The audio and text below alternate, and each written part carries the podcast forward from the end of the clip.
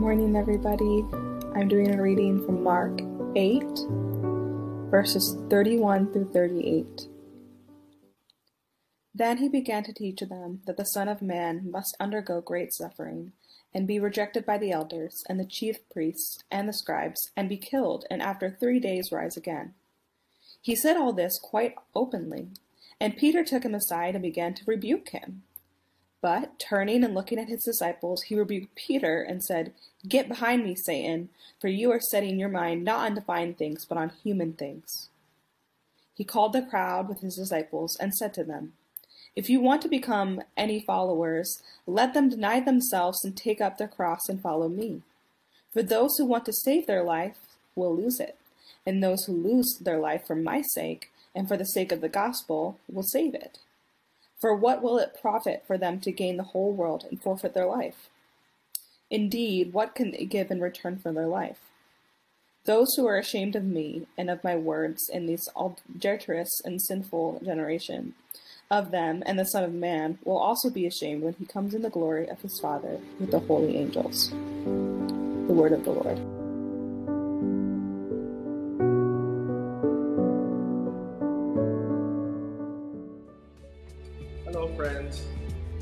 Hope that you that you enjoy the wonderful bald eagle.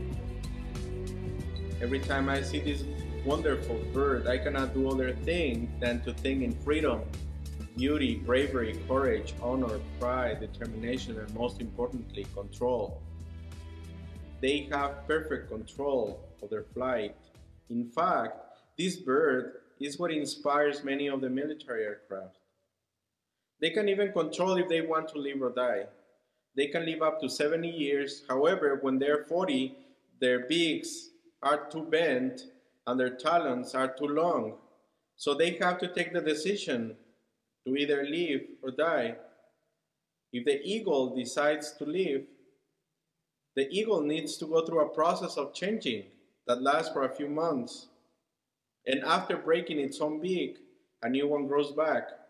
New talons grow back, and it plucks its old age feathers, and after five months, the eagle can take its flight of rebirth and lives for another 30 more years.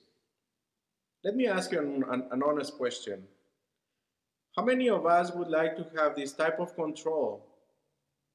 How many of us would like to have this type of control not only over our own lives, but also the lives of others, and try to sort of control how their stories evolve? Please think about this for a moment. And what about we people of faith thinking about the same thing? How many times we would like to control the ways God acts in our lives? How many times we would like to control over the outcomes of many stories of God acting in the lives of God's people that we have in the Bible? A clear example is today in Genesis God calls an old man and his barren wife to be the parents of a multitude of nations and kings. In the gospel account, Peter, the first one to be called by Jesus, and the one who recognized Jesus as the Messiah, is the main protagonist of a drama of wickedness and doubtfulness. So, in my attitude of wanting to control even these stories, I try to give them a better direction. I would have never called Sarah or Abraham, much less Peter. Probably for me, in my controlling personality, what the stories of the Bible need are superheroes. I could even say that in our time, what the world needs are superheroes that are strong and fly and can fix everything and put everything back to right.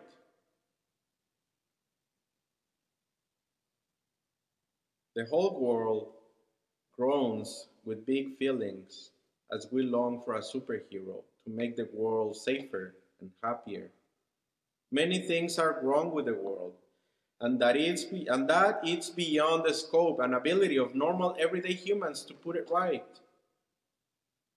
A clear example is this pandemic. We have lived through it, dwelling in the broken and in dark.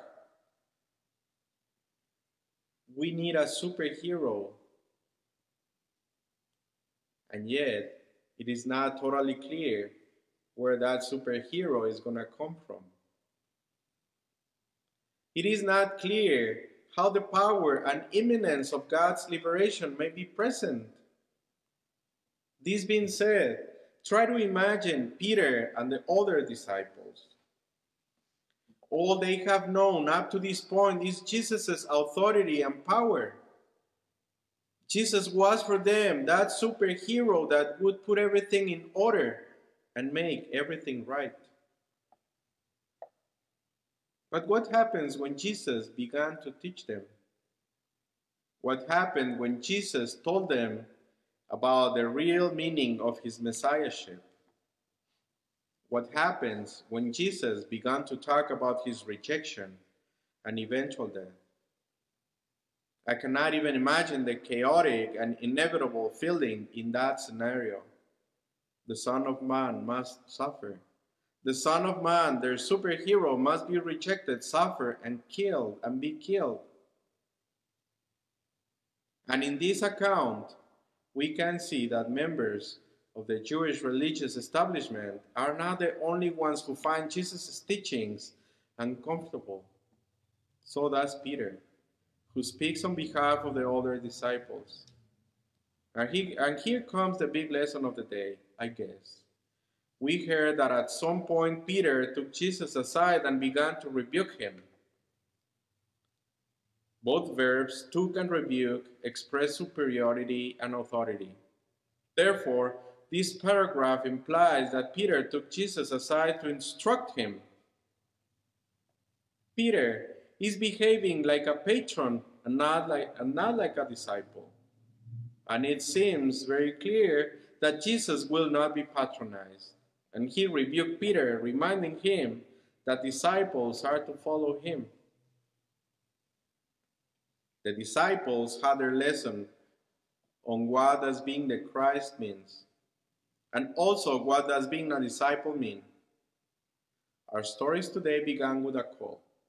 God spoke to Abraham, Sarah, Peter, and God calls to us as well. Definitely, no one can live one's life more than oneself. The story of God in our lives is very different from one another.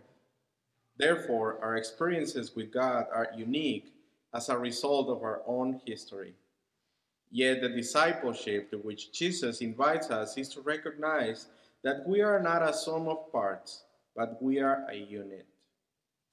Faith is the call of God and the life God calls us into being.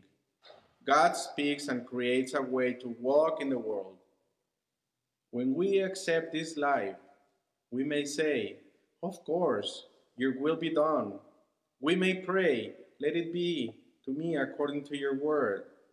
Or we may insist, Not my will, but your will be done. But when our human will and desire meet the will and desire of God in perfect freedom, our only choice is nonetheless to recognize that our faith is ultimately the work and mystery of God. Peter and the others are asked again if they really want to follow Jesus.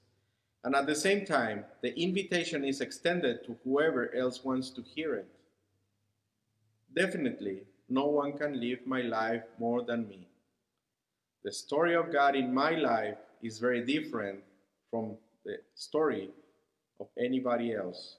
Therefore, my experience with God is unique as a result of my own story and my own history. Yet the discipleship to which Jesus invites me is to recognize that we are not a sum of parts, but we are a unit.